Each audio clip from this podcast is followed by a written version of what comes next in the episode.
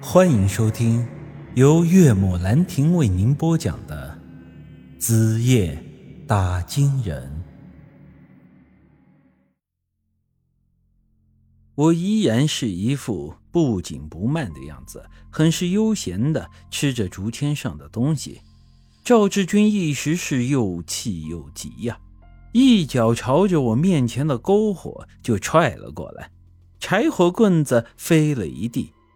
我缓缓站起身来说道：“哼，亏你还是从小在山里长大的，这么点常识都没有，不知道山上用火要注意安全啊。”这么大的林子，要是被你点燃了，负得起责吗？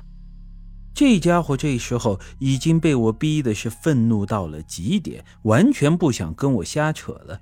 我敢说，这个时候我要是再闲扯一句，他立马就会对我动手。不过我还是一脸从容的样子，因为他的这副表现完全在我的意料之中啊。我依次把地上的柴火棍都熄灭了，然后走到了他的面前。看你年纪轻轻的，不要气性这么大嘛。你也别误会，我没别的意思，我就是想问你一些关于古墓的事情。你只要老老实实的告诉我，就什么事儿都没有。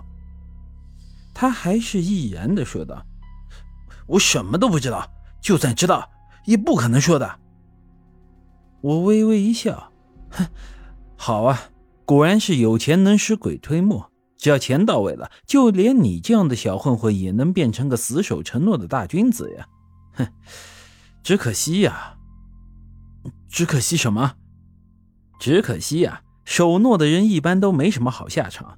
你收了简老板的钱，帮他保守秘密，这本来嘛也没啥毛病。但是你能保证简老板就真的信得过你吗？这老话说得好，死人才能真的守住秘密。他现在是暂时拿几个钱堵住你的嘴，但是你能保证他以后私下不找你下手吗？这有命拿钱也得有命花才是呀。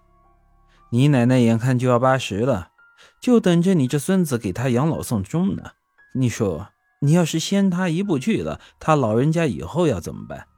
就算你不为自己考虑，也得为你奶奶考虑考虑吧。我说到这里，赵志军已经一脸的冷汗了，脸色也变得有些惨白。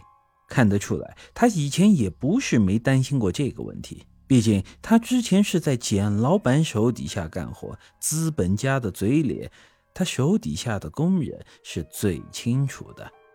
赵志军之所以会老实的收下这个封口费，还是因为他穷了大半辈子了，从来没见过这么多钱。这几百万一下子摆在他的面前，自然很难把持得住。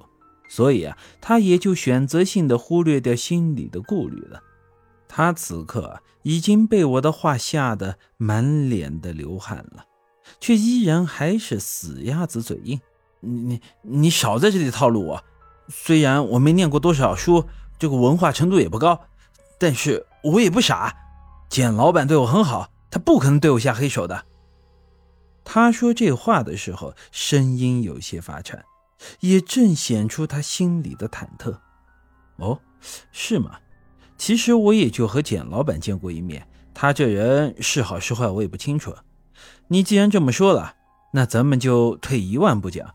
假设他是个绝对的好人，他给了你封口费之后就不会对你怎么样。但是你觉得这样你就真的安稳了吗？你你什么意思？你们简老板手眼通天，哼，我知道与古墓有关的人，他能打点的应该都打点好了。不过这其中啊，还有条漏网之鱼啊。赵志军的脸色变得更难看了。那条漏网之鱼就是我呀！古墓出事儿以后，经营商那边包括农民工和工程队长在内，一共死了四十六个人。这事儿我可是很清楚的呀！你说我要是把这事儿给透露出去，登个报，搞个大新闻，再特意标注一下，本来消息源于这热心农民工赵志军同志，你说简老板还会对你客气吗？我说到这里。赵志军缓缓向后退了两步，背靠到了山洞的石壁上。他的两只眼睛死死地盯着我，脸上的表情也变得有些微妙了。看得出来，这小子的心思，为了保住那些钱，他是想杀我灭口。嗨，你就别动那歪心思了，千万不要想和我动手。这第一嘛，你打不过我；这第二嘛，你就算是打赢我，把我弄死在这山上，那消息还是守不住。因为知道这事儿的我不止我一个，我的朋友要是发现我人没了，照样会把消息登报发出去的。本集已经播讲完毕，欢迎您的继续收听。